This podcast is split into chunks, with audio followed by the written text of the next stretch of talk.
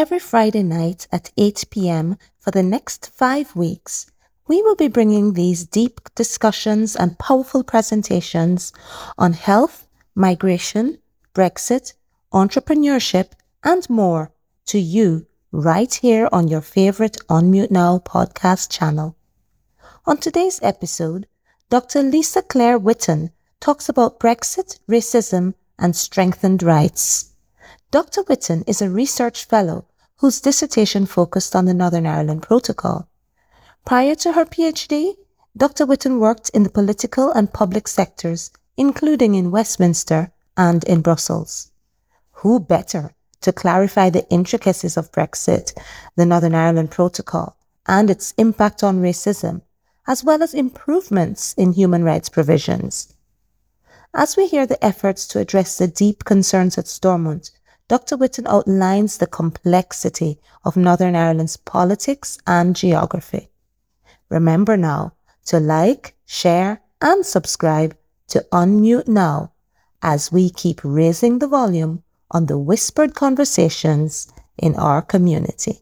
We're going to go into some detail about Brexit and how it's played out here in Northern Ireland because if you've been living here the last number of years, we've all kind of been swimming in it a little bit. Um, it's it's going to have come across uh, your path, Brexit, Northern Ireland, and all the drama. So hopefully, I'm going to explain that to you, but also towards the end, give you some um, tools and some like information around the rights that um, have been impacted by Brexit, but also the rights that you have as a consequence of it and of the way that it's played out here.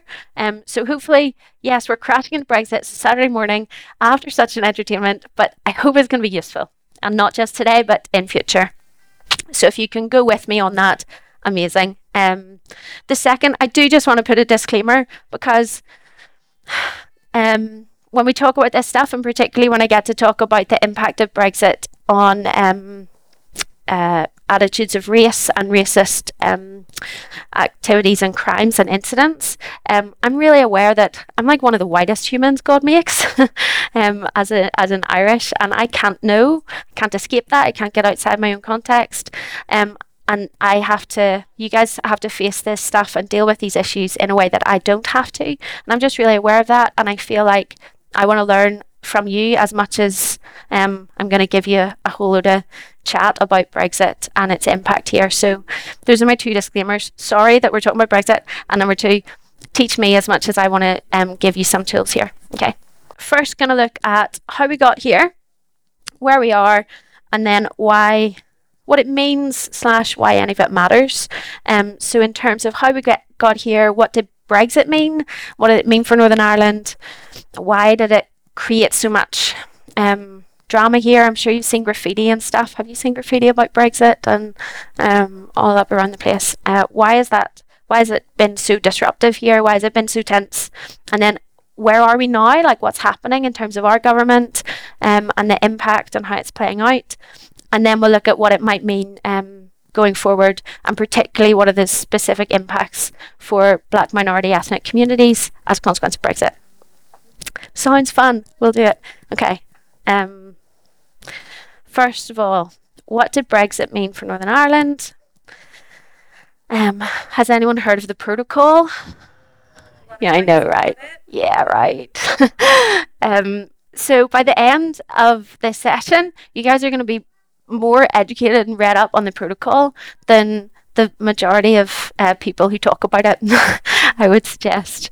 Um, and we'll look at why it exists and why it's been so disruptive. Um, yes. So, what did Brexit mean? Right. Um, European integration, uh, EU membership. Um, when a country joins the EU um, and they decide to uh, opt in to the ever closer union of European integration, one of the consequences of that is that the borders between the countries get softer, and we mean goods, people, money, services can flow more freely. Um, i.e., you can go without getting passport checks to Europe. Um, free travel, all that stuff. You can go set up life. You can do Erasmus, um, all of that good stuff. But the con- one of the um, impacts of that, so softer borders between states, is that the borders on the outside of EU members gets harder because, in a sense, those borders are carrying more weight than an ordinary interstate border generally does. So they have to do more of the checks, more of the controls need to be implemented there because they the countries that are within the European Union have opted in to have a common visa policy, common customs staff, um, common rules about the way the state operates. So the borders on the outside get, we talk about harder, which means the checks um, are more burdensome. Um, and there's more administration there, and it's harder to travel as a um, as a person. So how does that match to Brexit? Brexit, the Brexit project, the referendum in 2016, a lot of the narratives were about taking back control.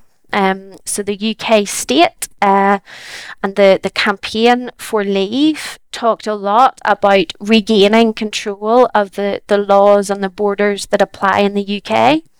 Um, and kind of like pulling back some of that softening of the borders and the rearranging of borders that had happened as a consequence of EU membership.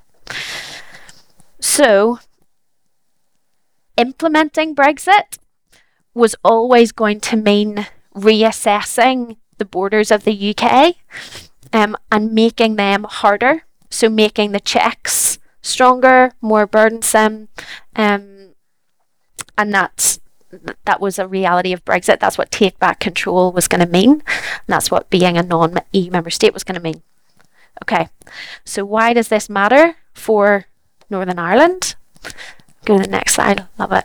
Um, so, Northern Ireland, in the context of the UK, um, has unique circumstances in the context of Brexit. So, in that project of taking back control, because of Northern Ireland's position, um, it was always going to be a bit particular, a bit different, a bit harder here. Why? Well, the first reason is really obvious. Um, just geographically, Northern Ireland is the only part of the UK that shares a land border with another EU member state. And that process of like softening borders um, between EU member states always um, goes faster at land borders because basically humans are better at walking across land borders than they are better than sea borders, right? Um, so the integration process that comes goes faster along the land border. It's always going to be messier and more complex. Then also added into that in Northern Ireland, you have this historic um, and political uh, hmm, complexity around borders. So the history of Northern Ireland and the island of Ireland has been defined by um, conflict over borders, about what they mean, about um, what identities they bestow on us. So the land border here um, has long been uh, even more um, challenging than an ordinary land border.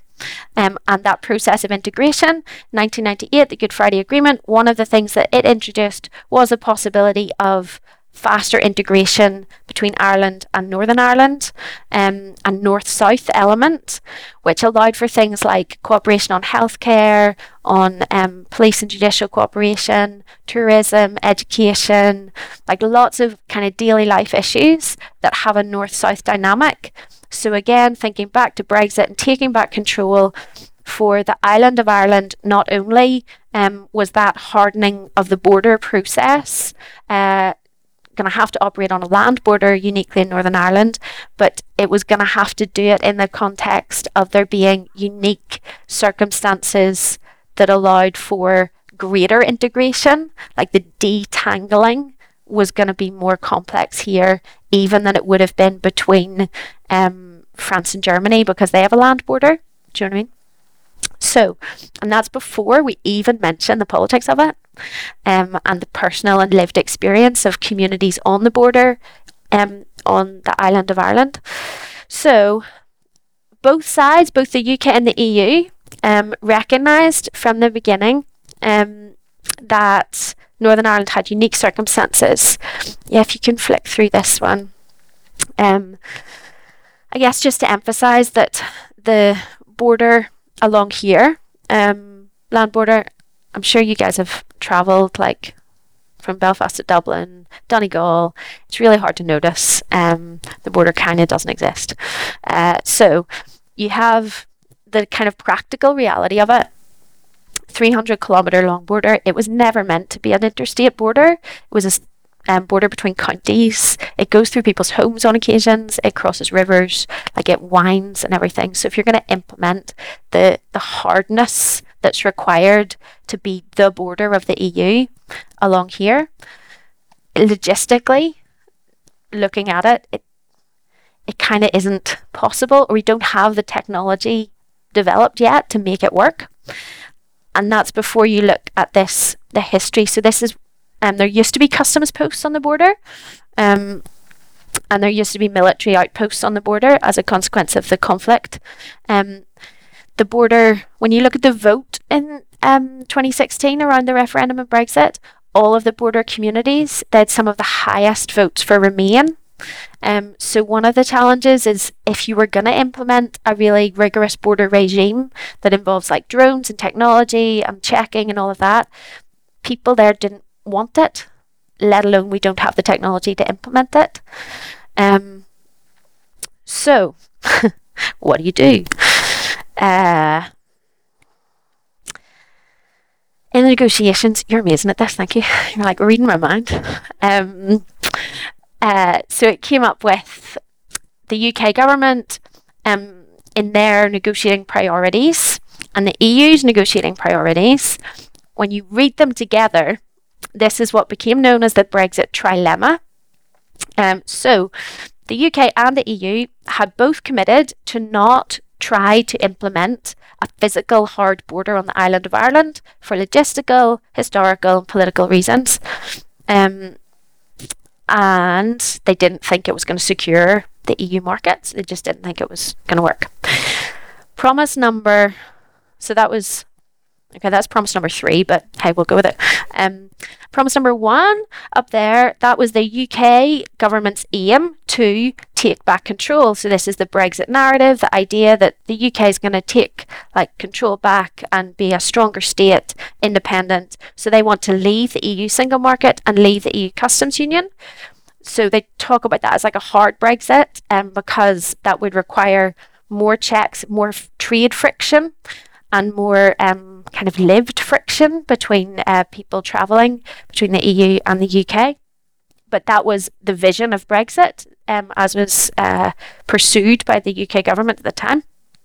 Then, promise number two over there was that there would also be no hard border between Northern Ireland and Great Britain, right? Um, because they didn't want that because Northern Ireland is part of the UK. The thing is, you can't do all three of those things and still operate in the world that we live in that operates with like global trade um, and checks go somewhere and rules have to apply and someone has to check that they're being applied. So they started to talk about this as unicornology. It's really peripherous, but to get to the middle center of D.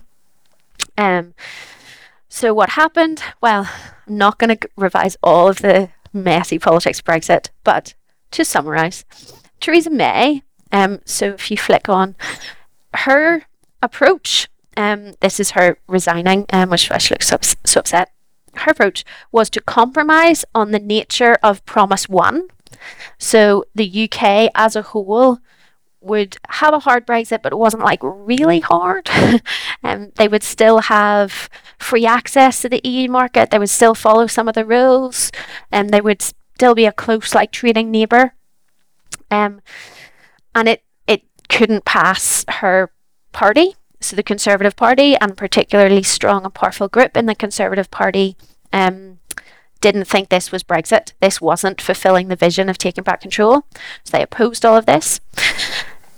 Um, some in the Northern Ireland also opposed it, the DUP, um, because they felt there, w- there would have been differentiation for Northern Ireland, even within Theresa May's plan. So they said no to that, even though there was less differentiation than the next plan. Speaking of, in came Boris Johnson. Um, and he did it differently. Um, he compromised on the Promise 2 thing. So he said, well, what Boris Johnson said and then what Boris Johnson did, um, different things. Uh, so um, he agreed a protocol that provided for Northern Ireland to leave on different terms to the rest of the UK in the Brexit process. Crucially, the I mean, again, just thinking how this plays out, the Boris Johnson plan wasn't at the time, if the UK as a whole kept a close relationship with EU as a whole, the protocol, so the different arrangement for Northern Ireland, wouldn't have been so dramatic. But he really went for um, the top one, the leaving the single market and the customs union. Um, so we'll get to that in a minute. Okay, so that's basically Brexit. This is what it gifted us a protocol. Yay! Um, so, what's the protocol? It is compromise between those three different aspects. It provides for no hard border on the island of Ireland, and Northern Ireland continues to have free access to the whole of the EU single market, unlike GB. But as a consequence, the corollary is checks and controls need to be um, carried out on the sea border between Ireland and Northern Ireland.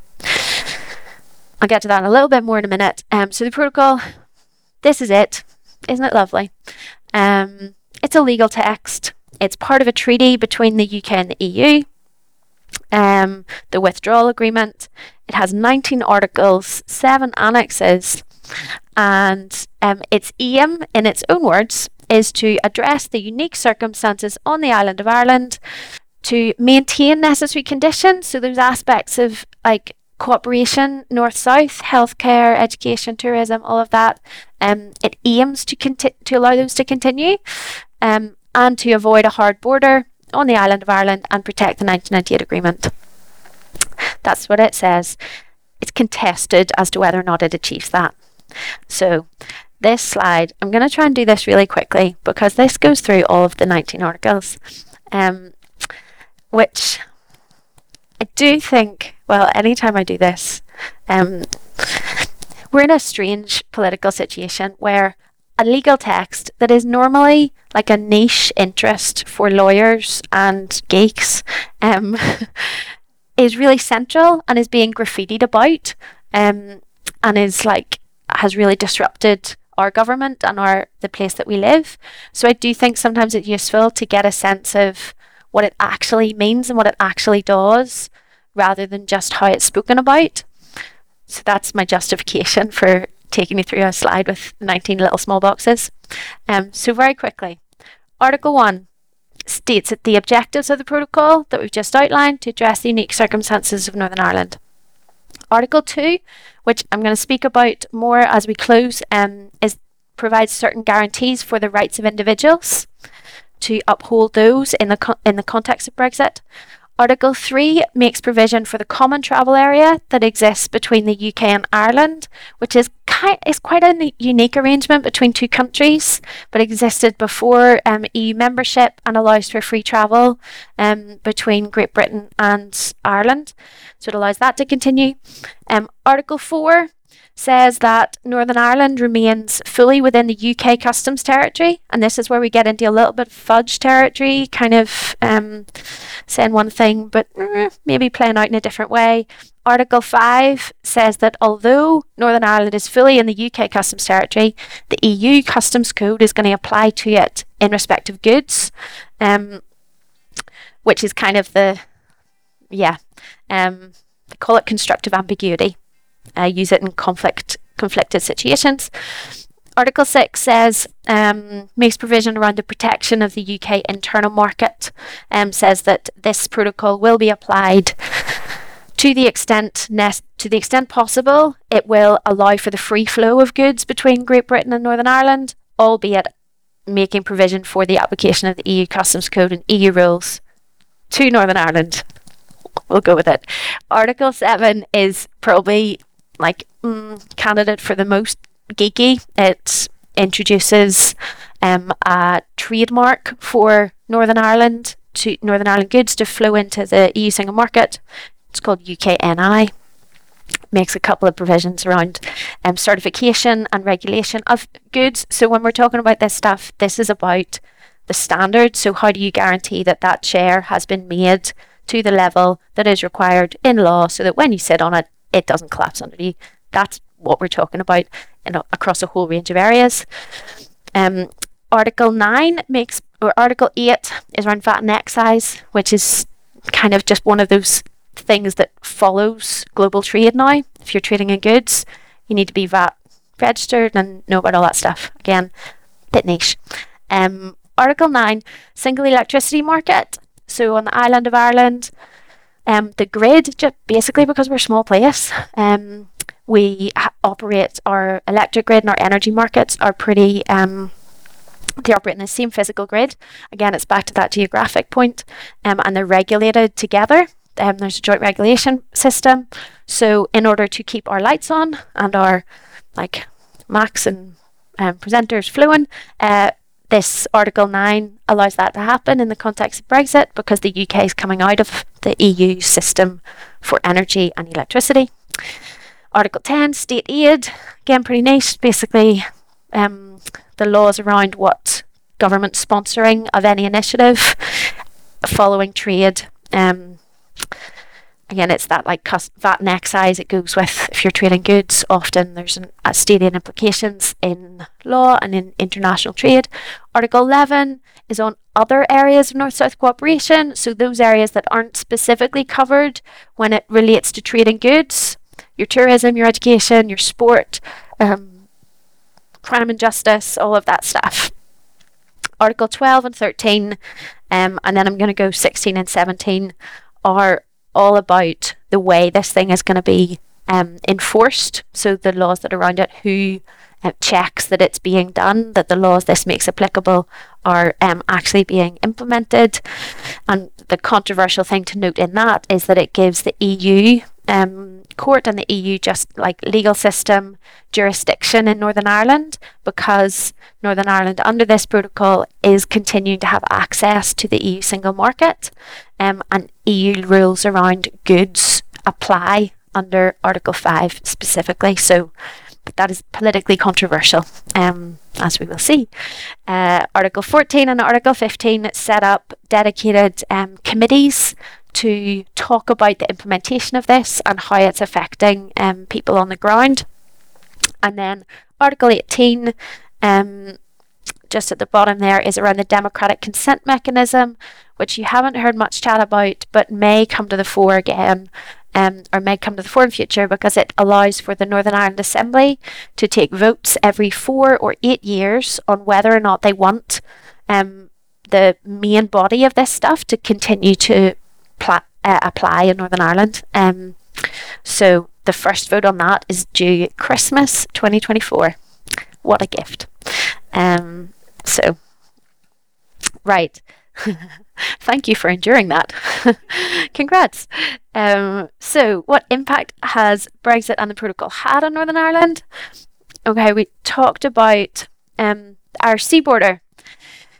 It's created an sea border, and that's why you see graffiti about it all over the show because, again, back on that compromise, um, checks and controls need to be implemented at the ports and airports in Northern Ireland in a way that they haven't before. Um, and also because of the arrangement made for the UK as a whole with the EU as a whole, the trade is um, the trade controls between the UK as a whole and the EU are really much harder. So the whole take back control narrative, like that's the realization of it. Um, have you seen anything in the news over the summer around like queues, the Dover ports and travelling across, like all of that? That's the implementation of Brexit um, and the requirements now because they don't share rules anymore. Um, stuff needs to be checked. And some of that, it's not to the same extent as the UK EU like GB EU border, but for GB to NI because goods are regulated in Northern Ireland to EU standards and they're not anymore in the UK GB context. The Irish sea border, the ports of Belfast and um, and the airports are now in effect like they're not full the border of the EU single market because they're not for services and stuff. This is a compromise, but they are holding that weight of like the hardness of the outside of an EU market, right? So this is politically controversial, and that's a nice little diagram that says more eloquently what I just said. Um, so, how did this play out? January 2021, there was evident disruption. Um, one of the issues is that the arrangements between the UK as a whole, and particularly UKGB and the EU, were agreed at the very last minute. So, um, for example, uh, Christmas Eve, I think, is when they actually signed a text to say this is what's going to happen between the UK government and the EU. But what that also meant, because of the protocol, was that was also signing the text that would say how this was going to play out for Northern Ireland. Um, and that was Christmas Eve. It was signed.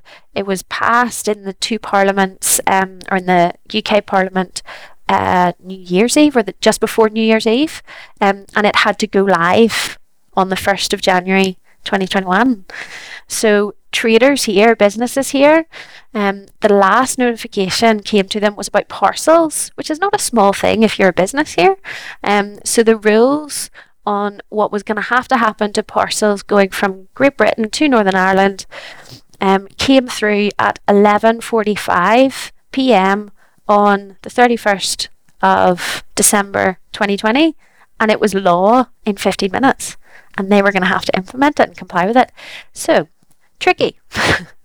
um, and it, it took effect, and there were delays, and the systems are still getting better. They are now smoother, but this was the first effect.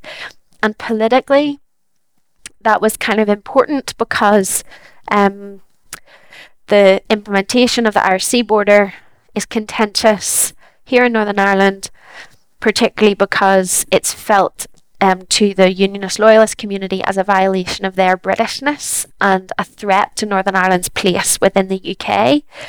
Um, and so the evidence in supermarket shelves of not having goods, that particularly in the 1st of January um, and in the early months of that year, really was it was like a felt reality of this kind of political move that they already felt um, was a betrayal. That's the narrative that's used in the Unionist Loyalist community. So the disruption had political implications, although today what we see is that it has become a lot smoother. Um, and these are some figures that don't feel that you have to zoom right in and um, look at in detail, but uh, what they say is that um, Northern Ireland GDP as a region within the UK was act- is actually doing better or has done better, um, and part of that is a protective um, impact of the continued access of Northern Ireland goods to trade with the EU single market because it's a big place. Um, and yeah, this uh, was just on. Thanks again, reading perfect, so in tune. Um, so in the early months, uh, that graph on the right, um, you just see kind of a jump up in all of those figures. This is from the Northern Ireland Chamber of um, Commerce. So it's businesses here saying whether or not they found it difficult to adapt to the new Brexit arrangements. And essentially, what you see is that yes, they did, but they are now adapting to it. The majority are now adapted well to it. Um, uh, and that's not to say that there aren't issues, right? So this is like all of the UK ministers that have been involved. um, and it's not even up to date at all because they change literally like day to day. Um, but the implementation of the protocol has been um, controversial, not just in Northern Ireland, but between the UK and the EU. Um, and the UK government have accused the EU of implementing it in a way that's um, too rigorous. And the um, EU have accused the UK of not implementing it, which, to be fair, they of haven't. Um, but so they've started talks, um, and talks are ongoing. They haven't really figured it all out yet. So, what are they talking about? Um, they're talking. There are some issues that. So I, I did say that it's gotten smoother. The arrangements have gotten smoother. Um, but this is an untested system. Like Brexit has never been done before, and the implementation of this kind of protocol arrangement, like it is niche and it's not. It doesn't exist anywhere else in the world. Um, and it really it has raised issues that weren't fully thought through. Also, in part because, as I just said, like the arrangements for UK trade as a whole with the EU only came into play a year afterwards, and we had no time to like smooth out what was clearly going to be disruptive impacts. So, um, I'll not go through all of these. Basically, like you may have heard stuff about pets, you may have heard stuff around there was a big sausage thing for a while, um, about cold meats. Uh, there's also like plants, um, potatoes, uh, I mean, the stuff that I've learnt about doing this job in the last number of years, I'd never imagined. Um, and it's interesting, I guess, to look at the UK government's medicines as well. I should say medicines was a big one. Um, but uh, they have actually agreed, so the EU changed their laws to allow for um, uh, Northern Ireland route in to ease what would have been really quite disruptive impact um, on medicine supply here. So that one has largely kind of been ticked off and addressed.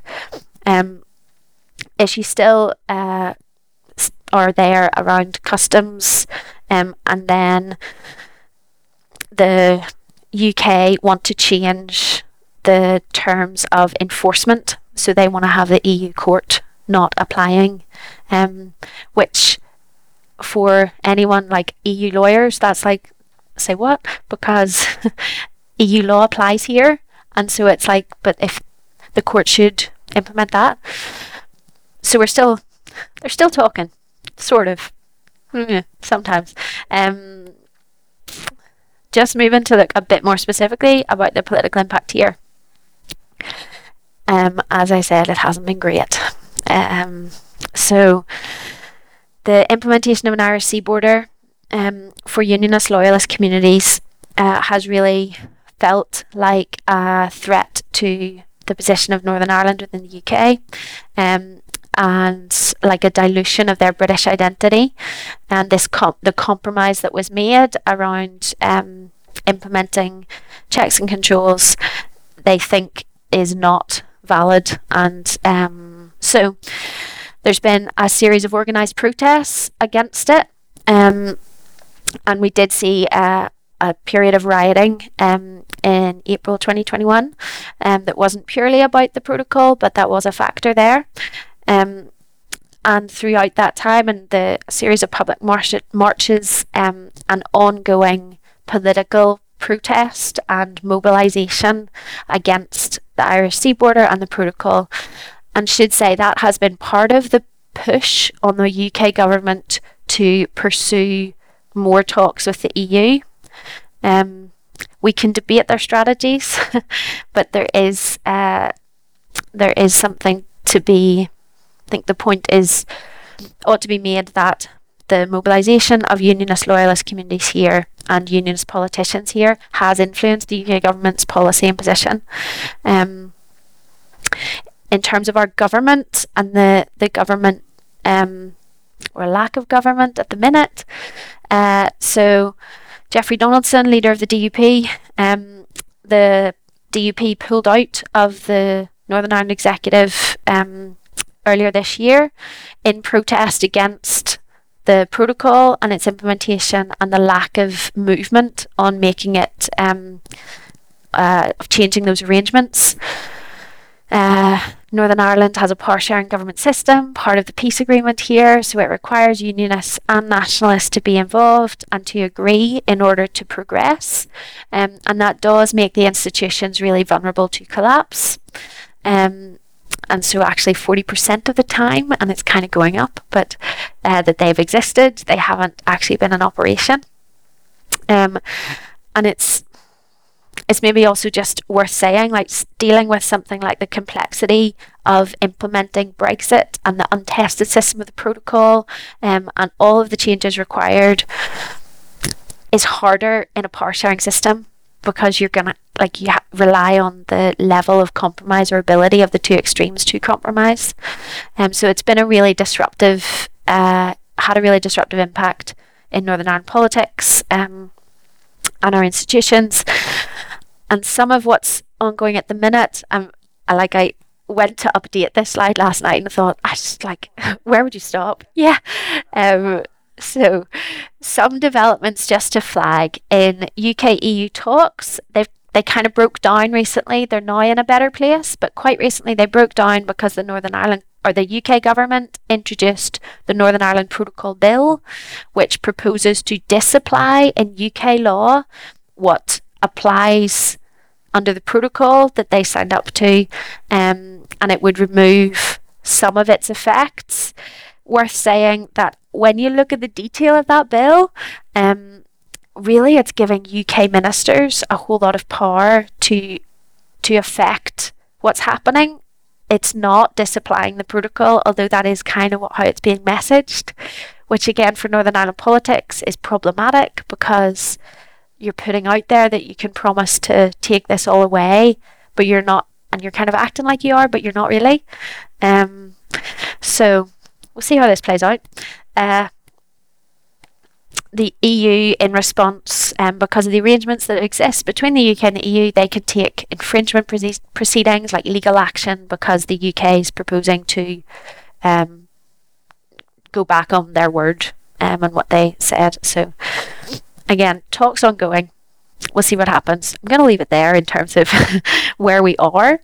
Um, and then I just want to spend the last like 10 minutes, five, 10 minutes talking about why any of this matter and matters and how it might impact specifically on black communities in Northern Ireland um, and rights and access. And in this section, like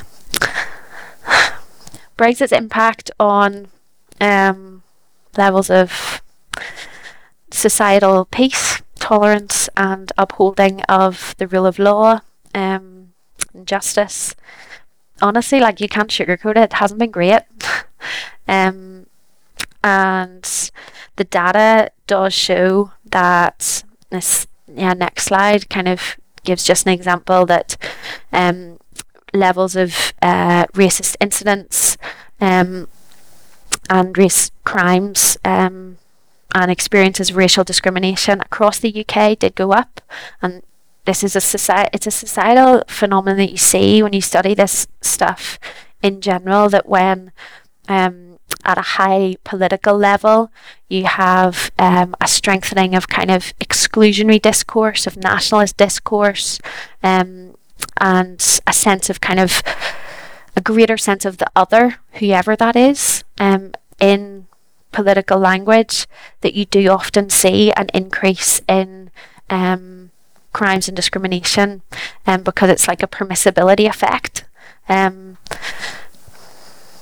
it's I don't, yeah, can't. Um, I wish it was other, but it wasn't, and it isn't. But it's not totally without hope. um, just to say, in Northern Ireland, uh, we have seen the same trend. Um, and specifically, like if you can look, this is PSNI statistics, um, and around the implementation of the protocol in 2021, there was a real jump.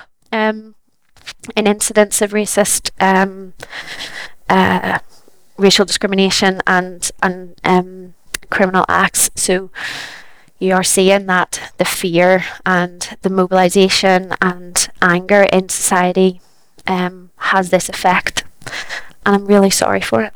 Um, but right, one of the impacts of Brexit specifically and the Northern Ireland his- Northern Ireland's history um, more generally is that Northern Ireland has a unique relationship to rights law um, and kind of the constitution of Northern Ireland puts rights more central um, than in the rest of the UK. Um, and this was recognised in the protocol in the context of Brexit. So Article 2 provides guarantees for the rights of individuals um, and it puts an obligation on the UK government to ensure that there is no diminution in rights as a consequence of Brexit. Um, that UK citizens had pre Brexit.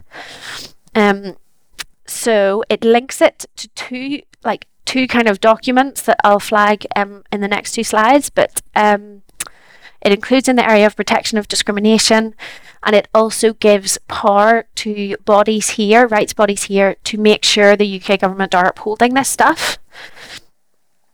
So this is the like, um, this is the tool that you have to push back against um, the real like weight of negativity that comes with Brexit.